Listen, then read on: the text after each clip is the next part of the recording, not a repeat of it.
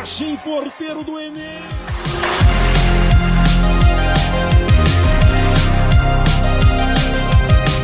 Olá, caros ouvintes. Esse é mais um episódio do podcast da Dream Team. No dia de hoje traremos aqui alguns times que estão sendo destaques negativos da NBA, que estão com desempenho um pouco abaixo ou muito abaixo do esperado, do potencial que esses times têm e que não estão apresentando todo ele na temporada até aqui da NBA. Eu sou o Ellerson Fraga e estou aqui com meus caros amigos. Eu sou o Lucas. Eu vi isso.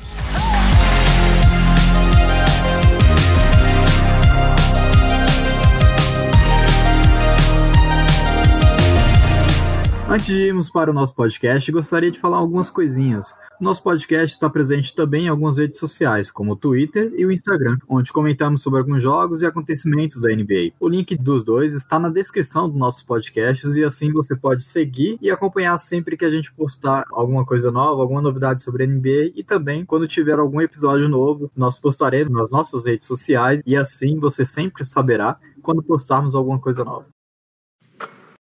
E o primeiro time que nós falaremos aqui hoje é o Washington Wizards, que está amargurando a 15ª posição da Conferência Leste, com 6 vitórias e 17 derrotas, 11 jogos negativos aí para esse time do Wizards, e que tem um time que tem Bradley Beal e Russell Westbrook, duas astros aí que não deveriam estar em um time que está 15 não julgando o Wizard, mas a posição que o Wizard está se colocando nesse momento, mas não é para estar tá aí. Na temporada passada, o Wizards foi um time que jogava num pace muito alto, né? E com isso tinha uma média de pontos alta também, né? Mas o grande problema deles, o ataque deles, nem que era tão bom. Era um ataque até relativamente bom, mas o problema deles é que a defesa deles era terrível.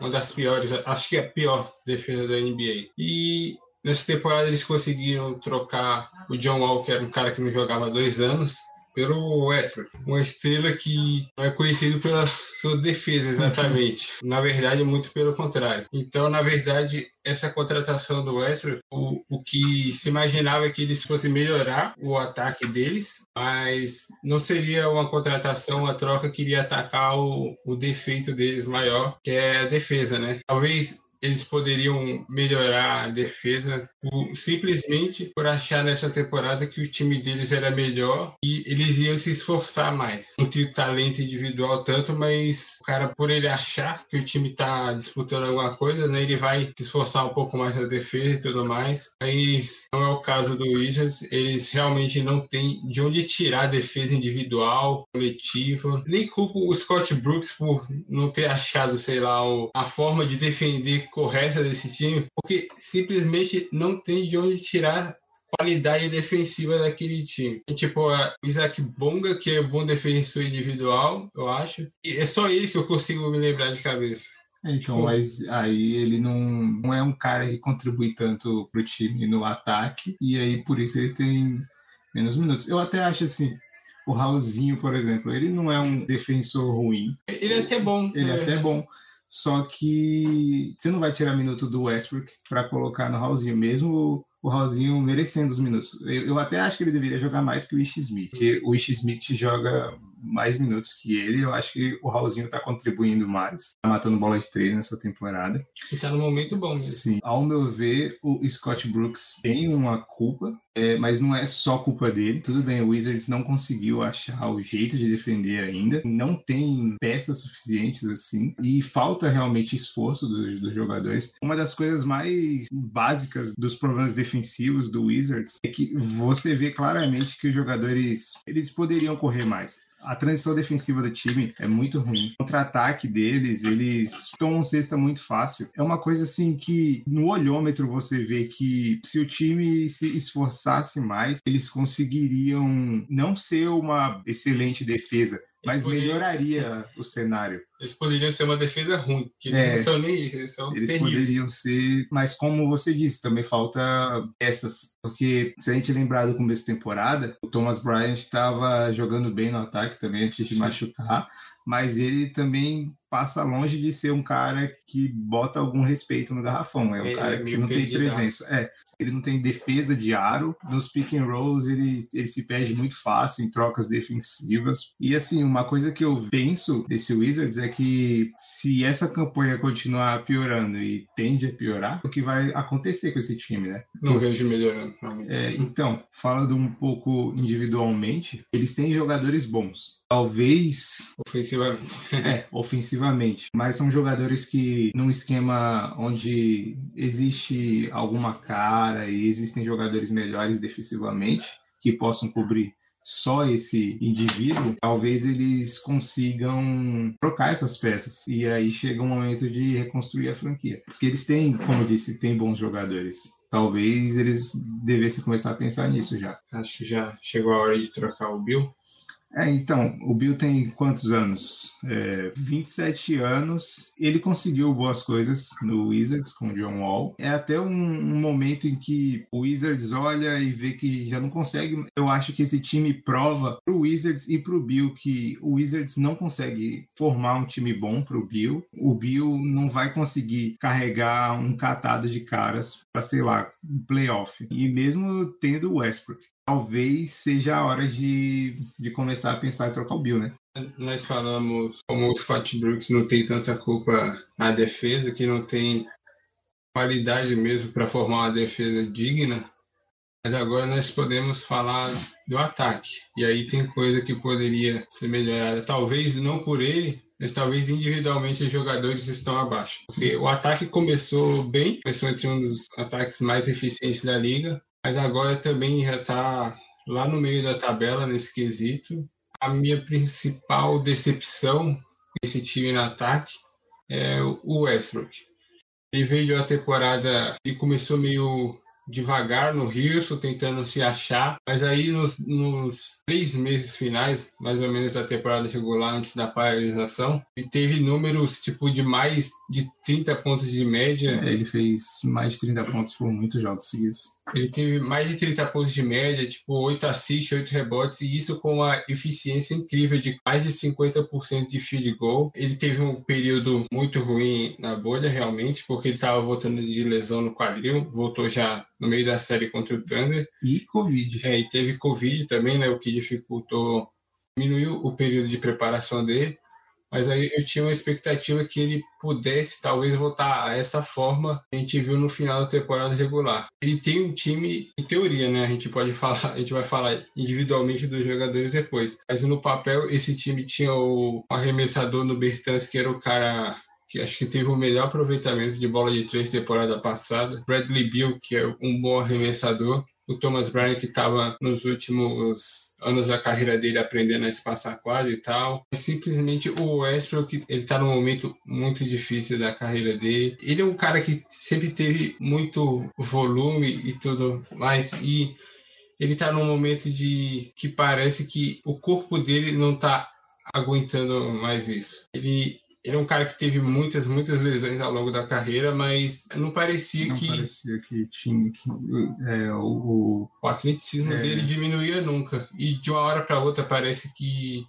Estalou e é. parece que falou, agora já deu ele tá com a dificuldade impressionante de infiltrar. Uhum. Nos últimos anos, o Westbrook ele tem cada vez diminuindo o percentual de arremesso dele, não só de três, como de mid-range, que era um arremesso que ele tinha. Ele tinha um bom arremesso de mid-range. A bola de três dele sempre foi uma coisa que dificilmente valia a pena chutar, apesar dele tentar bastante o, o mid-range estava sempre lá, ele colocava num volume alto e ele era um bom jogador de mid-range. Nos últimos anos isso tem diminuído e temporada passada ele estava incrível, como eu disse. Atacando a cesta. Atacando a cesta. Uhum. Ele estava sendo lado num contra um, contra qualquer um do outro time, e ninguém conseguia parar ele, porque no Houston o time estava indo na quadra para o Westbrook e Harden fazer exatamente isso, e ninguém conseguia parar o Westbrook no mano a mano. Mas nessa temporada, o Westbrook está com a dificuldade tremenda de passar do seu defensor primário a ponto de. Ele não consegue nem enterrar, velho. O atleticismo dele tá uma queda tamanha que o Westbrook tem duas enterradas nessa temporada. Um jogador como ele que a gente sabe que Depende muito do físico. Ele depende muito do físico. Ele é um cara que não é que ele não tá enterrando porque ele é um jogador que, quando ele tá ali, ele vai para a bandeja. Ele gosta bastante da enterrada para chamar a torcida e tudo mais, apesar de não ter torcida na maioria dos ginásios ainda, né? Mas ele é um cara que gosta para incendiar a partida e tudo mais, mas ele simplesmente não tá conseguindo. Ele sempre foi um jogador muito explosivo, né? Nas suas jogadas. Sim, a ponto de a dificuldade de, de passar do seu defensor primário, tamanho que ele passou sete partidas sem conseguir tentar a bandeja. A dificuldade de atacar o aro dele tá imensa. É, então, isso. Peraí, desculpa. Eu acho que são sete quartos sem atacar o aro, sem conseguir tentar uma bandeja. A gente vem da menor off-season da história talvez isso tenha de algum modo impactado talvez o tempo que ele levava de descanso e depois o tempo que ele se condicionava afetava muito no jogo dele. Até porque ele teve muitas lesões, né, na carreira. Então esse período a mais ajuda principalmente a você recuperar essas lesões, né, e chegar 100% na temporada. É, então, pode ser realmente que o corpo dele já não, não seja mais o mesmo, porque a gente sabe no basquete acontece assim, de uma temporada para outra, o, o cara simplesmente não consegue mais. A gente vê o Blake Griffin aí, que uma temporada ele carregou o Detroit para os playoffs e na outra ele já não conseguia fazer mais nada. Então a gente vê que isso ocorre, mas talvez é, nesse caso, é, nesse caso do Westbrook, talvez seja só uma falta de, de tempo para se preparar. E assim, a gente vai ver durante essa temporada se ele vai pegando o melhor condicionamento e eu realmente não acho que isso vai acontecer pelo menos assim, não no Wizards, porque eu acho que esse time vai ser desmantelado em algum momento dessa temporada. A gente pode ver um Westbrook, pelo menos, relembrando um pouquinho, porque esse Westbrook que joga agora é um cara que só tenta chute de mid-range, que ele tá muito mal também no mid-range. Agora, temos que falar que o problema não é só o Westbrook. Não. Primeiro, o time já era uma porcaria temporada passada, né? Sem o Westbrook. Temos que falar também de um cara que, o Bertans, que era um arremessador incrível, né? Tava com aproveitamento de 44%.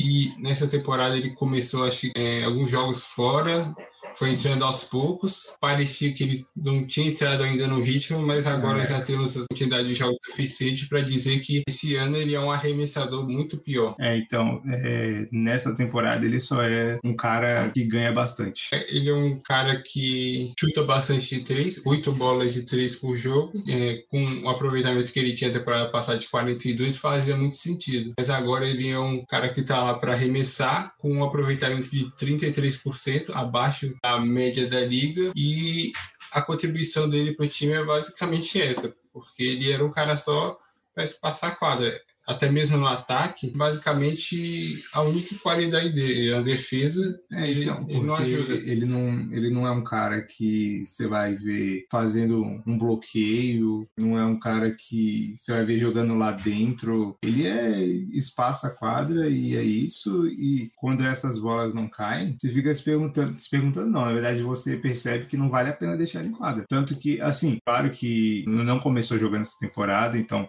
talvez tenha a ver, mas a média de minutos dele caiu em 4 minutos nessa temporada. Então, talvez seja o Scott Brooks já mostrando que não vai vai tentar outras coisas, pelo menos. Os números dele na temporada passada, o número da bola de 3 era 42% e era 44 na bola de 3 livre. Essa temporada a bola de três livre caiu para 37%. A queda e bolas, para você ver que o, aproveitamento dele não está caindo nem porque ele está tendo bolas chutes, chutes mais contestados que seriam naturais depois de uma grande temporada na bola de três, né? É mais porque ele mesmo está tá pior em bolas livres mesmo. É, então, a chance desse time é que esses caras voltem a jogar. Porque o Bill tá jogando um basquete de alto nível. Era um cara que, se o time tivesse contribuindo ele provavelmente estaria sendo mencionado nessa briga de MVP, desses prêmios, assim. Só que sem a ajuda desses caras, ele não vai conseguir. Tem o Raulzinho, que tá jogando bem, não, não é um time ruim, longe disso. É, eu, eu até tinha bastante esperança de que esse time conseguiria uma vaga de playoff, ou pelo menos o play-in. Só que para isso acontecer, esse time precisa dar a volta. Tudo bem, é o leste, mas o leste está mais concorrido nessa temporada. Então, se o Wizards quiser alguma coisa, eles precisam se mexer agora. Assim, se eles querem realmente que esse time dê certo, eu acho que eles precisam fazer alguma troca. E aí, só Deus sabe o que eles podem fazer, mas por um defensor. Ou achar alguém sem contrato, ou Andrew Robertson, que seja. Andrew Robertson é, é bom defensor, já ajudaria. Qual, qualquer coisa que lembre defesa, eles precisam. Então, esse time do Wizards tão ruim na defesa que eu não acho que um defensor de aro ou um defensor de perímetro muito bom vai resolver nada. Talvez não tenha impacto nenhum, sinceramente, porque todo mundo parece que é batido muito facilmente. A rotação vem sempre de forma lenta. Não é um time com tantos jogadores atléticos. É tipo Raulzinho e X-Smith que até parecem saber o que faz na defesa, mas aí eles são pequenos para fazer a rotação. O Bertans e o Deni, que é o rookie deles, são caras mais lentos também. O Hashimura, às vezes, também faz a rotação errada e tal. Eu realmente não, não sei se um defensor, melhor que seja, faria muita diferença nesse time. Teria que ser um defensor vocal. Teria que, que ser é, um que defende e que também organiza. O Westbrook é vocal mas não é defensor. Se eles conseguissem dois, é, não tem um, eu tô querendo dois. Se eles conseguissem achar um cara, pelo menos para começar, porque o ataque deles, a gente espera que volte a ser alguma coisa minimamente boa. É bom, mas que o Bertans comece a matar os chutes, que o Westbrook é, consiga melhorar seu condicionamento durante a temporada. É, e assim, se isso acontecer, somado à melhora da defesa, nem que seja um pouco, pelo menos para dar esperança para o time, eu acho que já vale. É, então, nós podemos falar, vamos, eu acho, falar mais disso quando a gente trouxer o time que é a próxima pausa, né? Mas a gente tem que ver o que um ataque bom, que era o que o Wizards tinha, e uma defesa, mesmo que medíocre, faz por você na NBA nessa temporada. Uma temporada que todo mundo está arremessando tão bem e o Wizards tem o seu principal arremessador tanto em volume na bola de três, isso eu digo, tanto em volume quanto o cara que era para ser o seu melhor arremessador a ruim o Bradley Beal, que é um cara que arremessa muito, também não tá com aproveitamento bom. E não tem. Não tem mais de onde tirar. Se os seus principais arremessadores não estão bem, o seu ataque não vai ser tão bom. E com a defesa dessa, eles não vão conseguir chegar em lugar nenhum. Eles é. não vão conseguir ser um time para competir nem por play-in. Eles juntaram o pior dos dois mundos. Sim. Eles conseguiram não ter um ataque bom e ter uma defesa pior. É, ainda assim, o time do Wizards, como vocês falaram, é, é o time que mais permite pontos, né? E é uma média de 120 pontos por jogo. Inclusive, o terceiro pior é o Brooklyn Nets, aí tanto falado pela mídia. E no ataque é um time até mediano, né? É o 14 é, ataque que mais pontua, com 112 pontos. É, então, mas aí não compensa, né? Não compensa você ter uma defesa tão ruim para ter um ataque mediano. É uma, é uma média que realmente fica negativa, né? Você vai estar tá tomando mais 8, 8 pontos pontos a mais do que fazendo. Sim. Que reflete diretamente no que da situação geral no campeonato, já que tem 11 derrotas a mais do que vitórias, né? Então reflete diretamente esse, essa média aí. E o próximo time que nós iremos falar é o Dallas Mavericks. É um time que está atualmente na nona posição, com 13 vitórias e 14 derrotas, mas possui algumas estatísticas um tanto quanto negativas em cima, né? É um time que todos esperam muito mais dele, ainda mais que por, por possuir duas estrelas, o Christopher Porzingis, o Luca Doncic, que brigou na temporada passada pelo MVP e essa temporada o Dallas não tá conseguindo entregar até aqui tudo que se espera desse time. E é um time que possui algumas estatísticas negativas nessa temporada, como a nona pior defesa e o oitavo pior ataque, né? E é um time que, apesar de estar na nona posição, é um time que, por possuir dois astros e, e dentre eles um que briga por MVP a cada temporada, né? Essa temporada, é, essa briga pelo MVP já está um pouco longe para ele. Até ele mesmo já, já deu algumas declarações que não se considera mais nessa temporada como um concorrente ao MVP, mas é um time que está entregando muito pouco do que pode fazer e que pode render na, na NBA, né? Na temporada passada, o Dallas teve o ataque mais eficiente de toda a história da NBA. Eles eram o segundo time que mais tentava arremessas de três, só ficava atrás do time bizarro, biruta do Rockets que aí não tinha como ultrapassar. Né? E eles tinham um aproveitamento bom para a quantidade de arremessos que eles tentavam. Acho que era entre décimo e oitavo. Eles tinham muitos arremessadores muito bons e tinham alguns criadores de jogada o ataque deles eu acho que era o melhor ataque da história, muito diferente do Rockets que tinha alguns arremessadores, porque os jogadores que estavam lá arremessavam bem, mas eles conseguiu manter o ataque fluindo depois de sair da, das mãos do Doncic. Jogadores como o Curry, o Jalen Brunson, o Tim Hardaway, eles podem muito bem arremessar de fora, tinham números muito bons, mas eles conseguiram manter o ataque vivo. Eles, depois que ele recebeu a bola, pintar um defensor que vinha tentando loucamente na cobertura, ele passava, começava, é, é. passava a bola para fora e tudo mais. E o ataque não era uma coisa só, é, sei lá, um, o ataque do Houston com o Harden. Assim. É, então, o do Houston o Harden começava, se não desse certo, a bola voltava para o Harden. O do Neves, não. Se o, o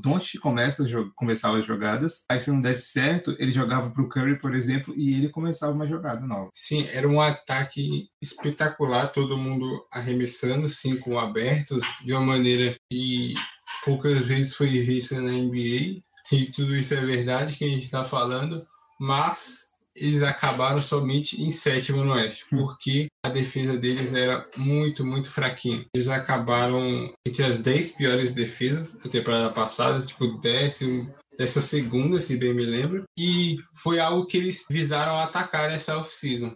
Eles trocaram o cara que estatisticamente foi esteve entre os melhores arremessadores somando mid-range e bola de três, que foi o Seth Curry, e era um criador de jogada. Eles trocaram pelo Josh Richardson no dia do draft mesmo. Que o Josh Richardson, que é um cara que na Filadélfia ele tinha um papel até que grande na criação de jogada, porque o Ben Simmons é aquele jogador esquisitaço que às vezes.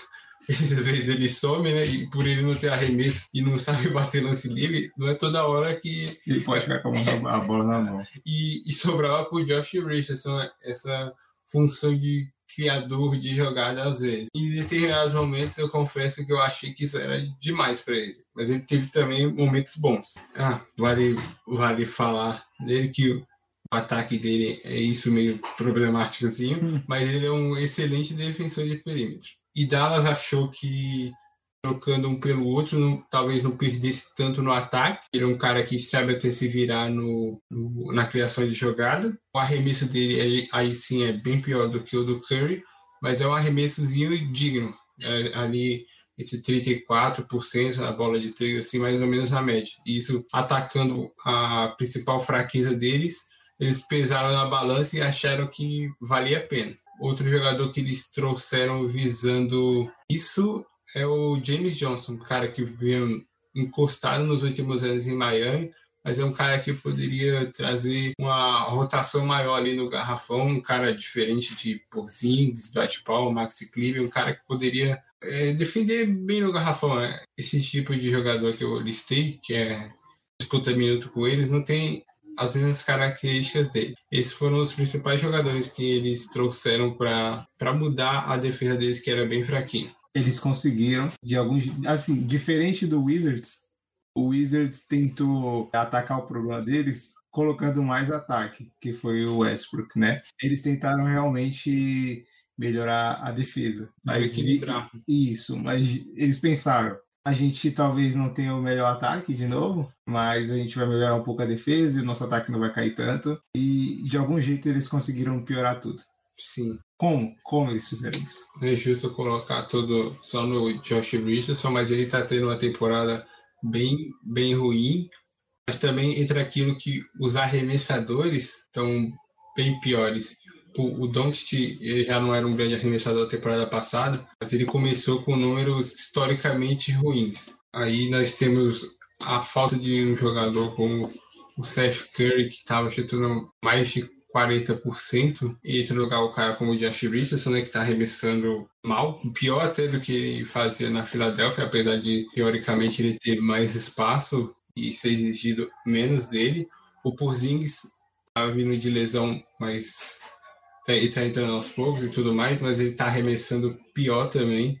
Um, um cara que tá chutando melhor no time deles é o Maxi Kleber. Acho que o Maxi Kleber e o Jalen Brunson, mas de resto, no pessoal da temporada passada, ou se manteve ou caiu bastante. E, e nós já dissemos que é o time que tem como proposta muitas arremessas de três. É um time que joga com cinco abertos, é justamente aumentar esse volume de bola de três.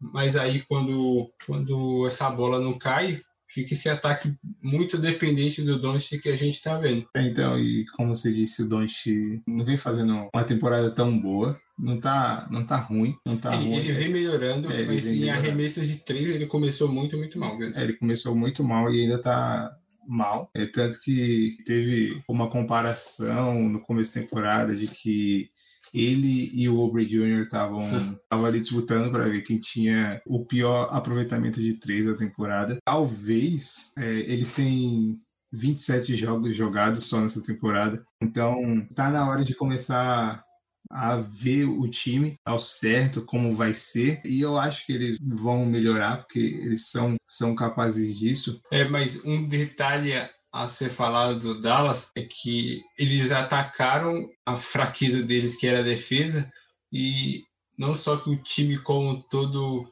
piorou, né? O ataque piorou muito, muito mais do que eles imaginavam, né? A defesa também não tá melhor, tá incrivelmente pior e piorando. Tem sido é, durante a temporada tipo, a oitava pior defesa, mas na, na, nas últimas semanas tem sido a pior defesa da liga. É, então, nos últimos 10 jogos tem sido a pior defesa da liga, pior que o Nets. O, como você disse, o Ellison, a, a mídia diz do, do Nets. Então, é, eles estão piores que o Nets. É, é estranho, né?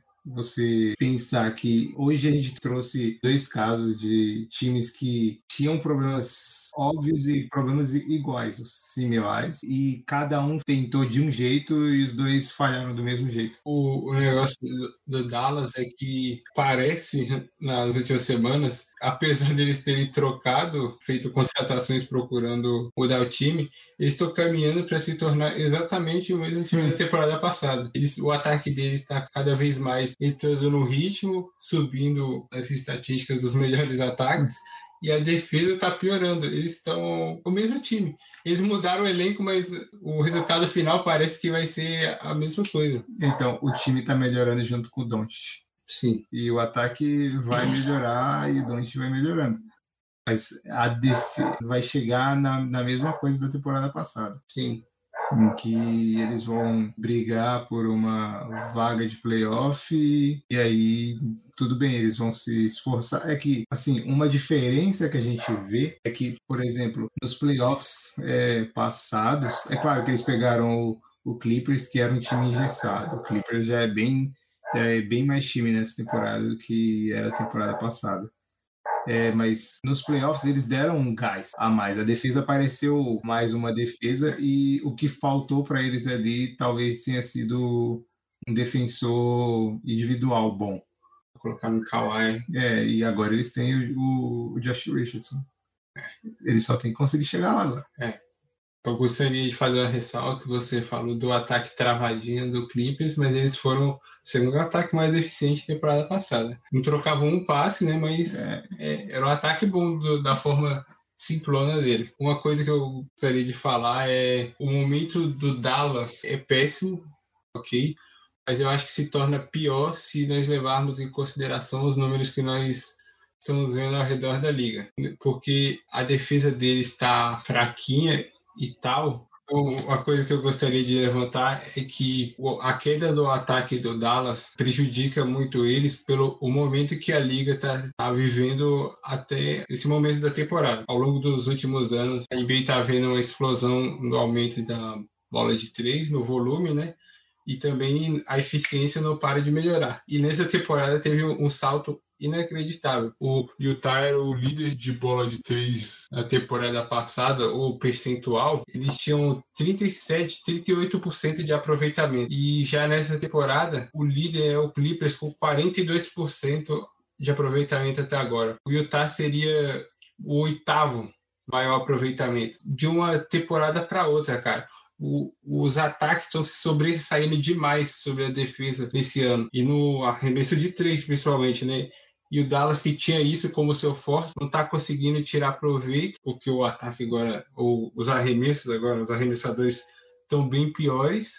E a defesa continua fraca. Então, eles, se eles chegarem num ataque forte e numa defesa mais ou menos, a chance deles perderem. A chance deles serem piores, na verdade. Eles, eles não vão conseguir. Eles tendem a não conseguir mesmo com uma defesa fraca.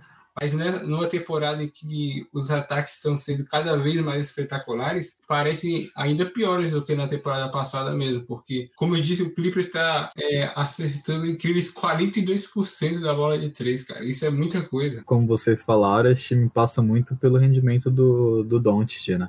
Ele lidera praticamente todas as estatísticas do time, né? Pontos, rebotes, assistências e, e, e, roubos de bola até. E como vocês falaram, quando se o Doncic tem uma temporada de MVP, esse time do Dallas ele alavanca muito, né? E acho que um, um ponto também que é sobre o, o Pozingues, né? Porque o Pozingues jogou só 16 jogos nessa temporada, então essa ausência dele também prejudica muito o Dallas, porque querendo ou não é, é uma estrela a menos que o time tá tendo em quadra, né? O Pozingues fez falta realmente, mas não é como se ele tivesse jogando tão bem. É, é até uma das coisas que, de certa forma, me preocupa nesse time, é a constância desse Porzingis. Porque eu acho que o time poderia utilizar mais ele e utilizar de formas diferentes. O Porzingis tem 2,21, a gente sabe disso. Você olha para ele e vê que ele é gigante. O time do Dallas parece que não vê isso, porque ele é usado apenas como um chutador. Eles poderiam trabalhar um pouco mais esse lance do tamanho dele, envolver ele em bloqueio, porque ele é muito grande, então mesmo que ele faça um bloqueio meia boca, vai ser um bloqueio bom. O bloqueio dele seria útil, mas ele pouco faz bloqueio no time, é, não joga lá dentro. Eu sei que nesse lance atual de basquete é bola de três e, e, lance livre, eu acho que o ataque deles poderia ser talvez até mais eficiente se colocassem ele numa situação mais simples para ele jogar. Eu acho que no começo, então, mais ou menos, que a gente viu até mesmo no ataque deles, ele não foi utilizado mais dessa forma. Agora que está entrando nos eixos, e Kyle não vai entrar nessa. Mas é, é, realmente frustrante, que de vez em quando você pensa, por que esse cara é de 2,21 só fica arremessando dois passos da linha de três, né? É, por que, que eles não colocam alguém lá que ganha menos para fazer isso? é, eles, eles, não, eles poderiam se beneficiar o mesmo tanto de um jogador nesse papel que pode até ser um arremessador melhor, porque o Porzingis é um cara que também tem esse tamanho, mas não é como se ele fosse um defensor de cobertura espetacular, não. É, não, ele tá longe de ser isso. Eu acho que falta colocar ele no lugar certo também. Falta um pouco disso, tanto no ataque, tanto na defesa. Acho que daria para tirar um pouco mais do Porzingis. Ajudaria. Bom, então é isso, caros ouvintes. Nós falamos sobre esses dois times aí que consideramos um destaque negativo. E nós temos aí um histórico aqui interno de zicar o time que a gente fala mal. E um desses dois times aí com certeza vai passar a jogar bem na temporada, vai surpreender. Surpreender acho que não seria a palavra que eu usaria, mas vai passar a jogar muito bem, vai disputar playoff como nunca e vai perder como sempre. É bom, esse time vai ser o Dallas, não, é, não vai ser. Não existe, não existe surpresa nisso. E é isso, muito obrigado pela sua audiência. Nós ficamos por aqui. Muito obrigado e tchau, tchau. Momento. Ridículo! Caramba, cara, esse time do Wizards é muito bosta. Vai se fuder. Tô, tô indignado, cara. A gente não falou do Garrison Matthews. Ele tá bem. Mas tudo bem. Ele que é lixo. Ele que é lixo, ele que tá conseguindo fazer alguma coisa nesse tipo. É lixo demais pra gente lembrar dele. Eu, eu lembrei dele até antes de começar o podcast, cara, depois eu esqueci. Eu tava vendo ontem, enquanto eu tava assistindo o jogo do Nets, do Nets, o jogo do Mavs, que nos últimos 10 jogos eles têm a pior defesa. Pior que a do Nets. Quem? O Dallas ou. O Dallas, nos últimos 10 jogos. E aí ontem eles tomaram mais cento e tantos pontos. Cento e... Mais 130, não foi? Mais de 130. Só que eles fizeram 146. Algum dia a gente tem que falar. Algum dia a gente tem que falar só dos ataques, mano. Chegar e falar, ó, ataque tá uma putaria. Ninguém defende mais essa porra. Acabou a defesa. E aí a gente vai A tudo. defesa vai, é contra, linda. vai contra tudo que a gente falou hoje. Só o Doncic e o Porzingis passaram de 20 pontos, né? Passaram de 10, eu acho, mano. Não, não, de 10 teve, ma- teve mais 3. Ah, então. O Don't fez 46, né? Aham. E o Porzingis 36. É, o Zion fez 36. Ô, ó, olha o, olha o, o field goal do Zion, mano. Ele foi 14 de 15, cara. O cara teve no- 93% de field goal, cara. Caralho, só bolinha de dois ali, só bandeja. Mano, não tem como parar ele nessa porra, mano. Não tem como. É um bagulho simplesão e não tem como parar, cara. É, é sinistro, cara. É da hora ver ele jogar, porque é muito imarcável, mano. Não tinha reparado nisso, não? Ele é o tipo de cara que não tem nem jogada no playbook pra ele. É só É. quando você vê o marcador tá um pouquinho pro lado e toca a bola pra ele em direção à cesta, ele tromba e derruba o cara lá na torcida e faz dois pontinhos. É, Aí ele pula num rebote ofensivo ele mais rápido que todo mundo, aí pula em outro.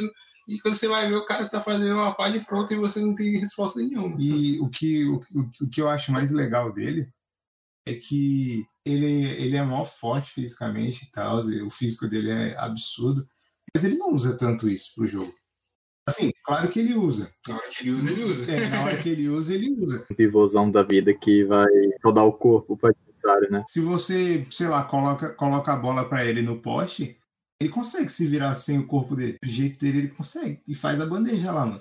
Assim, ele pode, sei lá, você pode, sei lá, você tira o músculo dele e aí ele fica mó ruim. De algum jeito que eu não vou saber explicar. Mas é o que dá, o que dá a impressão é que eu olho pra ele e falo, pô, esse cara poderia ter 60 quilos e fazer isso. Aham. Não tudo isso, não tudo isso, mas na hora atacando a cesta, ele vai saindo do, do- dos tocos muito fácil. Eu acho da hora ver ele jogar. Outro que precisa defender. É, outro que precisa defender. Tá merecendo passar um tempo no Wizards.